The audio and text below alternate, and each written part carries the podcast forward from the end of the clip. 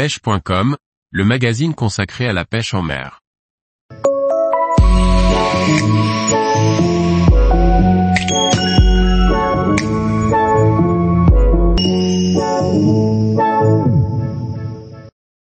Mon ouverture de la pêche de la truite à la mouche en Bretagne.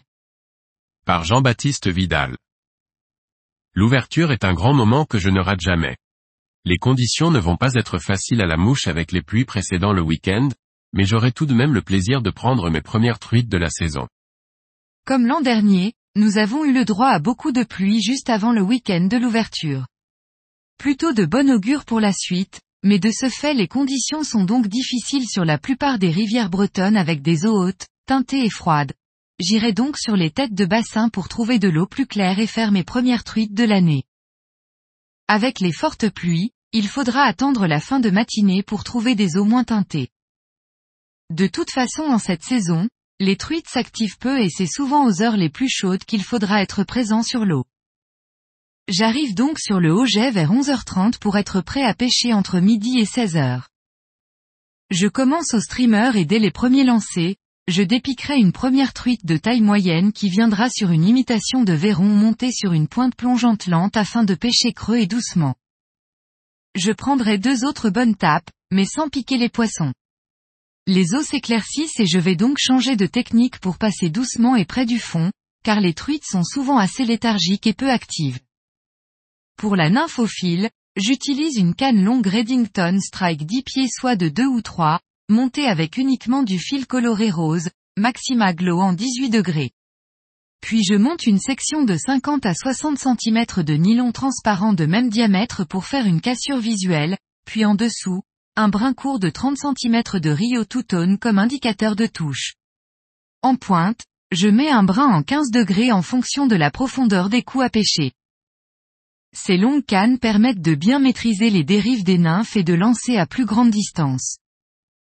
L'important est de bien choisir le poids des nymphes en fonction de la profondeur de chaque poste et la vitesse du courant.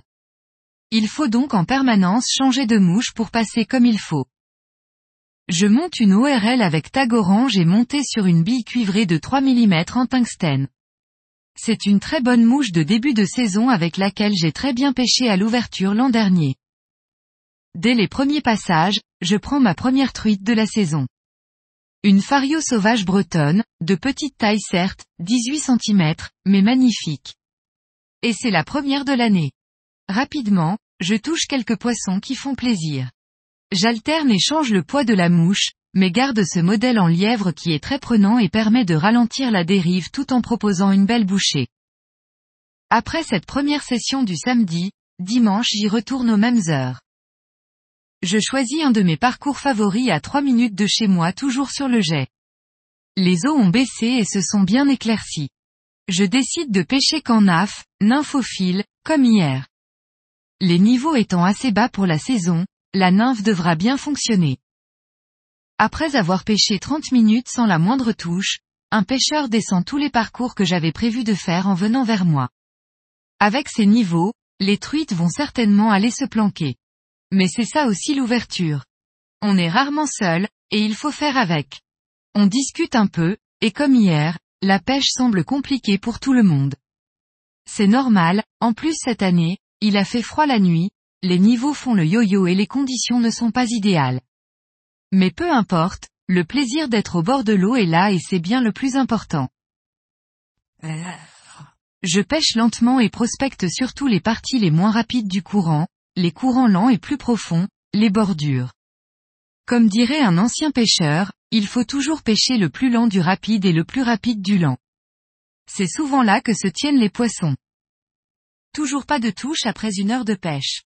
Je change souvent de poids et de modèle de nymphe, mais rien n'y fait. Je ne vois pas non plus de poissons partir devant moi. Elles ne sont peut-être pas dehors. Puis dans un joli trou profond, mon indicateur ralentit. Ferrage réflexe. Elle est au bout et saute à plusieurs reprises. La première, jolie, de la saison avec un poisson dans les 25-26e de centimètres. C'est une belle truite pour ce secteur qui fait entre 4 et 7 mètres de large. Elles sont plus maigres que l'an dernier à la même époque. L'hiver a été plus froid et il est temps qu'elles reprennent des forces. Un tacon, jeune saumon, viendra prendre aussi ma nymphe un peu plus tard, mais l'activité semble très calme. Il faut aussi reprendre ses marques pour pêcher juste. Pas facile aujourd'hui avec le vent qui gêne les dérives et les précipitations constantes depuis le début d'après-midi. Le fil colle à la canne et les lancers partent moins bien et sont moins précis. Après une rapide pause déjeuner, vers 13h30 je repars pour deux heures avant de retrouver la famille. Je décrocherai un premier poisson de belle taille en sautant à plusieurs reprises. En hameçon sans ardillon, cela arrive plus souvent. Un magnifique poisson entre 28 et 30 cm. Les coups ne sont pas faciles à pêcher sur ce secteur, car j'évite de rentrer dans l'eau au maximum pour ne pas piétiner les alevins de truite et de saumon encore vulnérables. J'alterne entre lancer arbalète et lancer fouetté.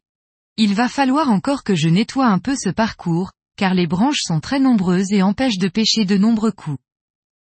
De grosses averses me tombent sur la tête, puis de la neige fondue. La veste n'est plus étanche, et il est temps de rentrer au chaud pour prendre le goûter en famille au coin du feu. Un bon moment au bord de l'eau. Vivement les prochaines sorties dans de meilleures conditions. Tous les jours, retrouvez l'actualité sur le site pêche.com. Et n'oubliez pas de laisser 5 étoiles sur votre plateforme de podcast.